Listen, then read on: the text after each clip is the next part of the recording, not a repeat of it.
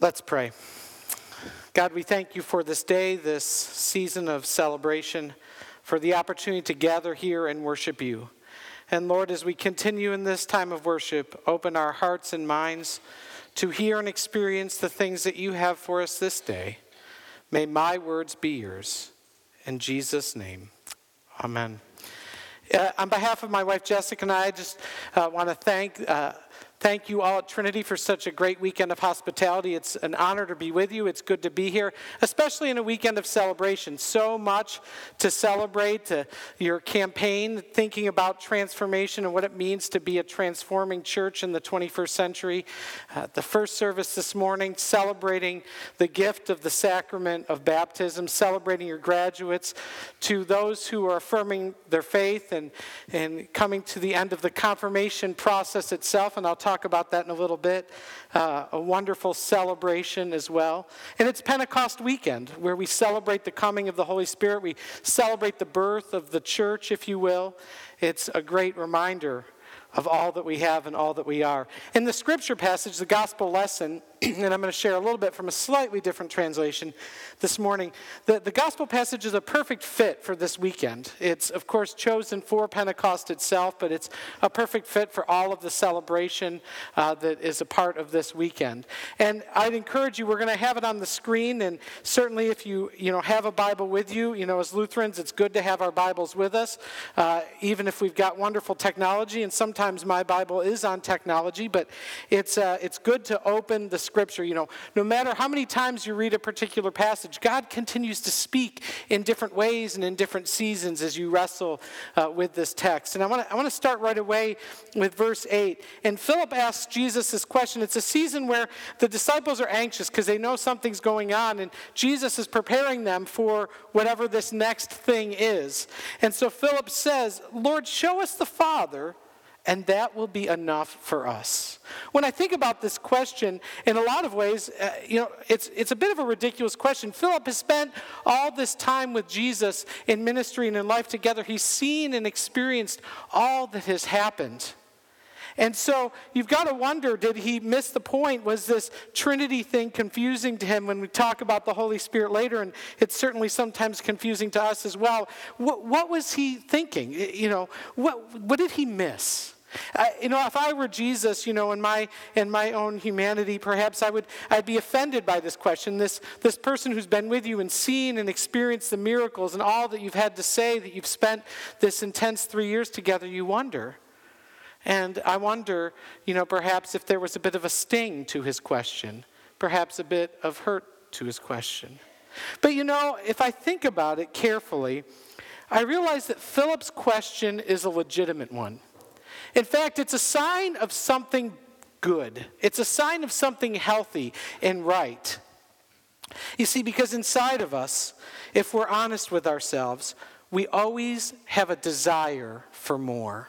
There's something about us, you know, more of life, a more better experience, deeper, better relationships, a more abundance in all the things that we do and experience and are. And God has created that in us. God has created us to have that desire for more. That's who we are. And so, as Jesus lives with these disciples, as Philip experiences Jesus, you have to wonder and you know what happens, at least what's happened to me, and hopefully you've had this experience in your own faith journey. When you experience more of Jesus, when your relationship with Jesus grows, when you experience transformation in Jesus, that the more you learn and experience and know Jesus, the more I find myself craving and wanting and needing. And I think maybe, perhaps in a moment of weakness or confusion as well, maybe that's what Philip was really thinking.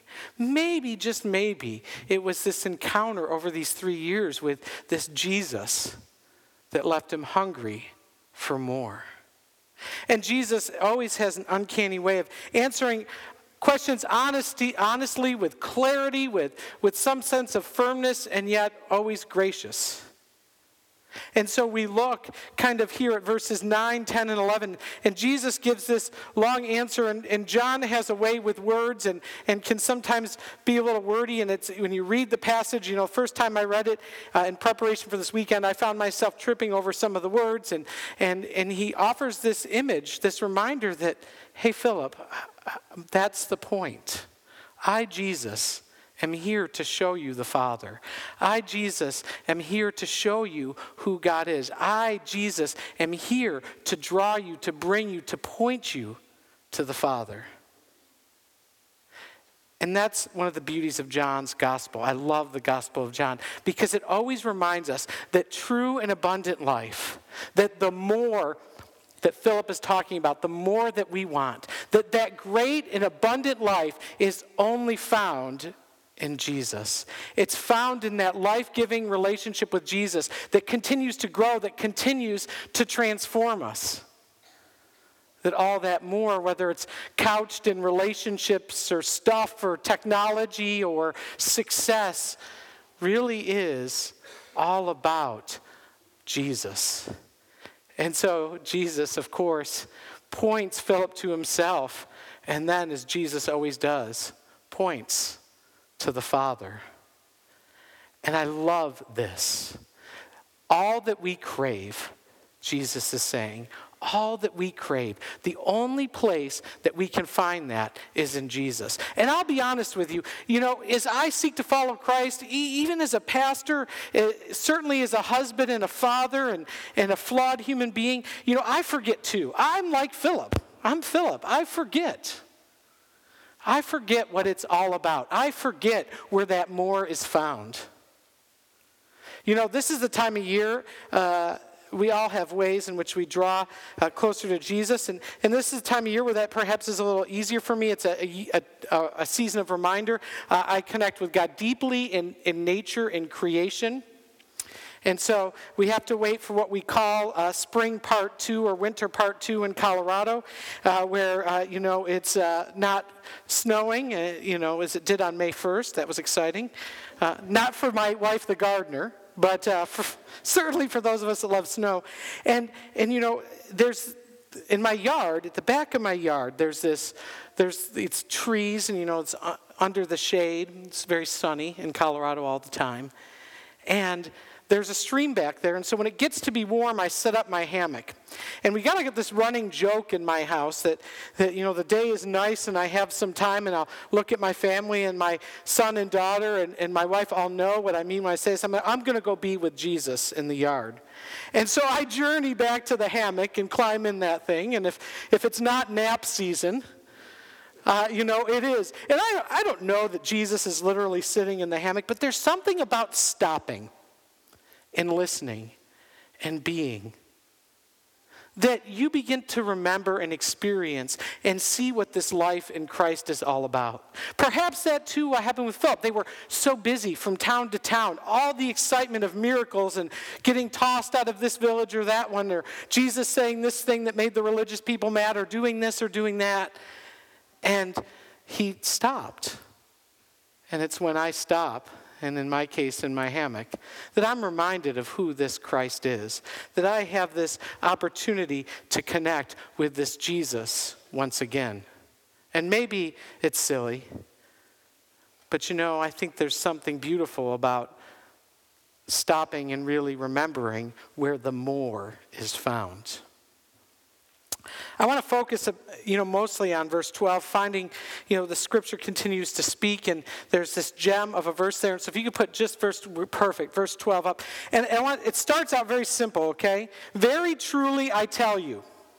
Now, this is important. This, when Jesus says this, this is basically the point in the sermon, I mean the scripture, where you should be awake and paying attention, because something important is about to happen.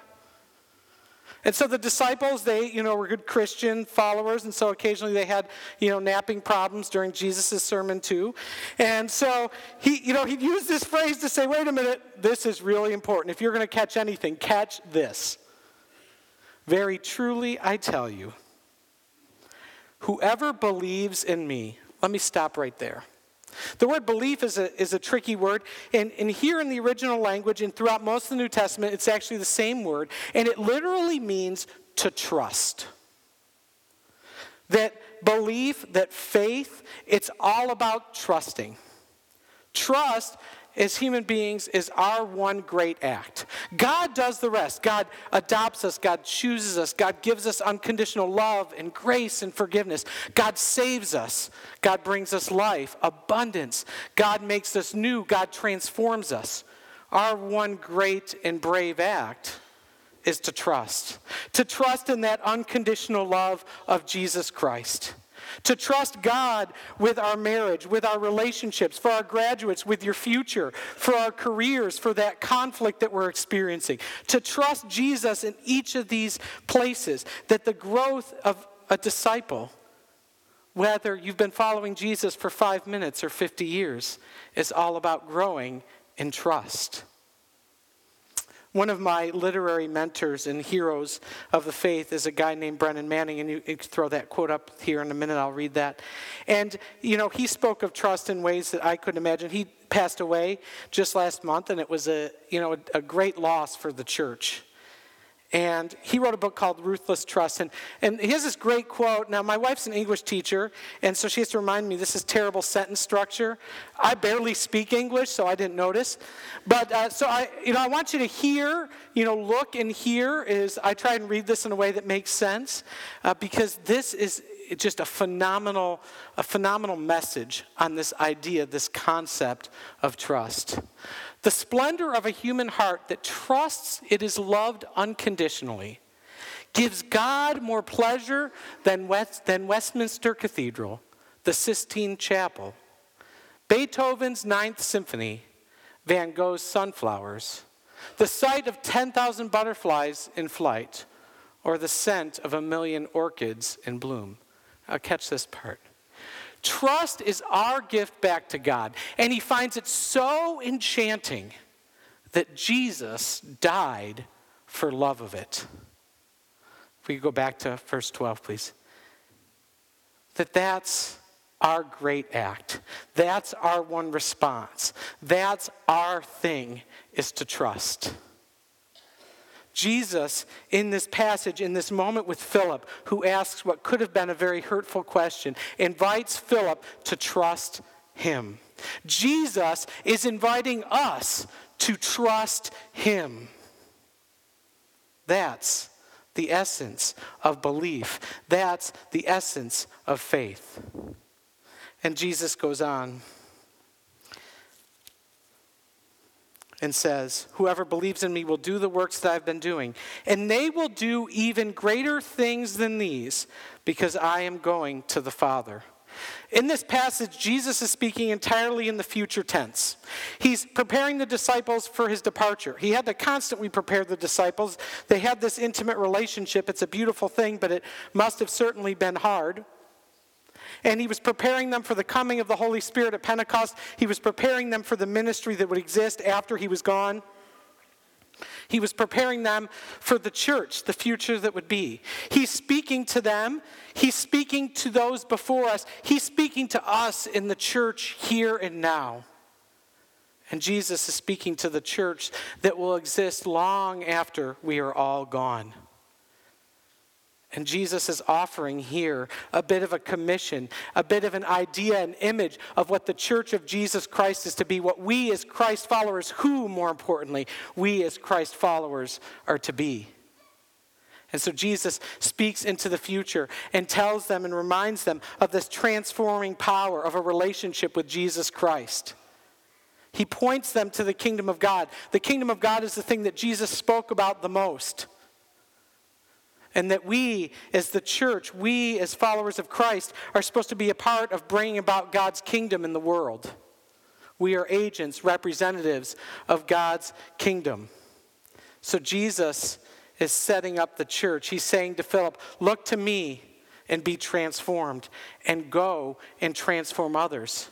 You see, that's what Jesus wants for disciples, for followers of Christ. Transformation of our lives. That then leads to transformation of our families, transformation of our neighborhoods, our city, our church, in the world. That's what the church is about. That's what Pentecost, the Holy Spirit coming, is for. Not for our own comfort. You see, following Jesus is not a spectator sport. It's not for our own comfort, for our own just religious participation.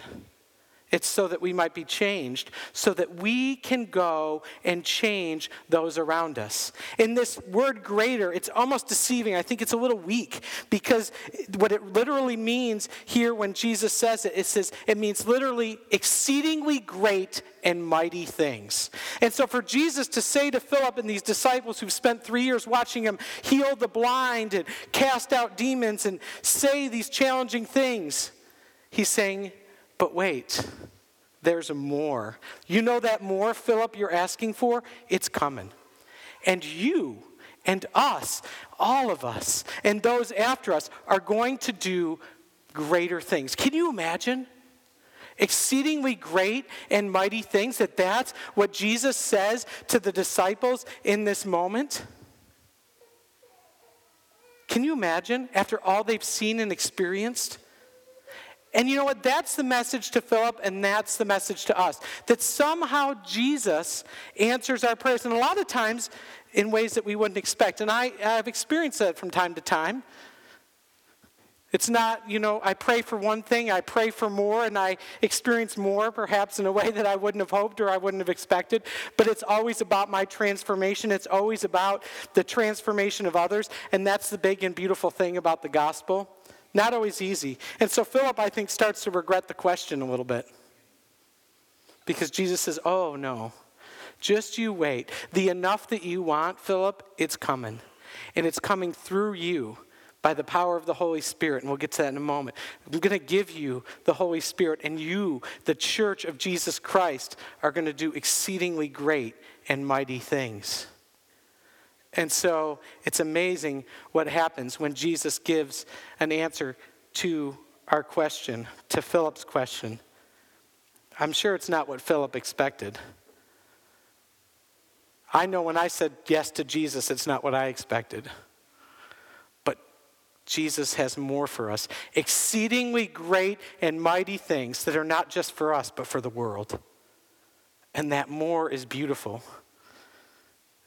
to those of you that are affirming your faith today, this moment of confirmation, you've persevered through perhaps good and bad, joyful and painful. And, you know, the problem with confirmation in this moment is even though it's a great celebration, a lot of times we see it as a graduation. I'm here to tell you that that's inaccurate. We see it as an end because, you know, maybe you don't have to go to confirmation class and maybe you don't have as much memory work. And, you know, I've yet to meet that confirmation youth who's going to miss memory work. And, and, and so it feels like an end, but I want you to understand that as you stand up before this congregation today and take ownership of your faith, it's really a beginning. And that's great. The more for you is coming still. It's a beginning. It's not an end. Yes, you're done with that part of the work. And maybe that's an answer to your prayer.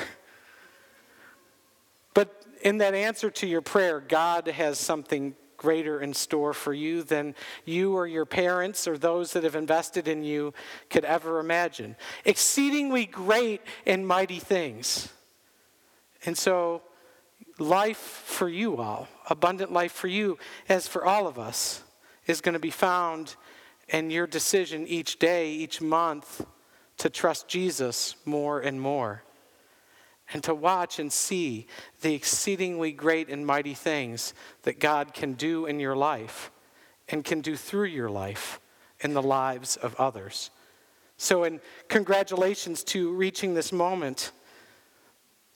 If you choose to continue to pursue Jesus with vigor, the fun and the adventure is just beginning. And that's why I love this moment of affirmation of baptism. And that's why I love this moment of confirmation. And so, my prayer and hope for you and for anyone in your situation is that, that what you, that's what you would experience. Exceedingly great and mighty things because of Jesus. And so the passage continues. And the, and the rest of the passage, you know, from verse 13, you know, on, is really more of a reminder. Uh, Jesus is reminding Philip and the disciples that God is with them, that it's not our own work. It's not just your own work, your own work. It's not about what Pastor Marcus says or does. It's the Holy Spirit working through me, working in me, working around me, working because of me, and even sometimes in spite of me. And so Jesus sets this reminder. He prepares them for Pentecost. And in verse, in verse 16, this word advocate, that is the Holy Spirit. That as Jesus leaves, he sends this advocate, the Holy Spirit, who is always with us, walking with us. And it's because of the Holy Spirit, not because of our own strength or power, except for that trust thing I've been talking about, that God begins to do exceedingly great and mighty things in our life, transforms us so that our families are transformed, so that our neighborhoods are transformed, so that the church is transformed, and so ultimately that the world is transformed. I have this uh, verse that's kind of become a theme life verse for me when I started college. In my freshman year, you know, you go early and they and you had this theme verse, and it was a verse I'd never, a book in the Bible I'd never heard of, and, and I was like, man, that's incredible, and, and I've hung on to it ever since. It's it, people say it different ways, but it's the book of Habakkuk. It's a little minor prophet nestled in the Old Testament, the back of the Old Testament, and it's a guy who's basically, it's the whole book is him and God arguing, because God is not answering his prayers in the way that he expected. I can relate. Maybe you can relate too. And so he's arguing with God about it. In fact, on my way here, I stuck my Bible in my backpack, and you, know, you cram everything in your backpack, and I forgot about it. And you know, Friday I went to pull it out of my bag, and it was all bent and like mangled a little bit, and the pages were folded, and you know, I've got just enough, you know, just a little bit of OCD in me, so I was, you know, getting a little worked up and upset about it, and and uh, and so I grabbed it, you know, to to just fix it, and and there it was. It was bent right at Habakkuk was like, all right, I get it. And this is what it says in Habakkuk 1, chapter 1, verse 5. Look at the nations and watch, and be prepared to be utterly amazed. For I am going to do something in your days that you would not believe, even if you were told. That's what God has for us. That's what the Holy Spirit wants to create in our life. That's the life post confirmation. That's the life of the church amazing things that if God Himself came and told us what those amazing things would be, we would not even believe it. Philip can perhaps relate to that. See, that's what Pentecost is all about the coming of the Holy Spirit for our continued transformation, for us, for our families, for the church, and for the world. Philip was asking for more, I believe. He says it. And if we're honest with ourselves, we want more as well. We desire more. And it may be masked in a lot of things, but that's how God's created us to crave and desire, desire more. And the closer that we get to Jesus, the more we get and the more that we want. And that is the glorious message of the gospel more life, more abundance, greater relationship, more transformation, not just for us, but for the whole world. And so, thank you, God, for Pentecost, where you came so that we could have more once again. And you remind us every year of what we are called to the abundant, transforming life of following Jesus that changes us as we change the world. Let us pray. God, we thank you for this message for Philip and perhaps his innocence or bravery or confusion that led to this question that really strikes to the heart of who we are and what we're about. Lord, help us to have the courage to trust you in all things, to seek the more that you have for us, to seek the transforming life of following Jesus, so that we can be the people you have created us to be, so that we can be the church in the community, in the world that you created out of love so that Jesus, your kingdom, may continue to come. It's in the name of Jesus we pray. Amen.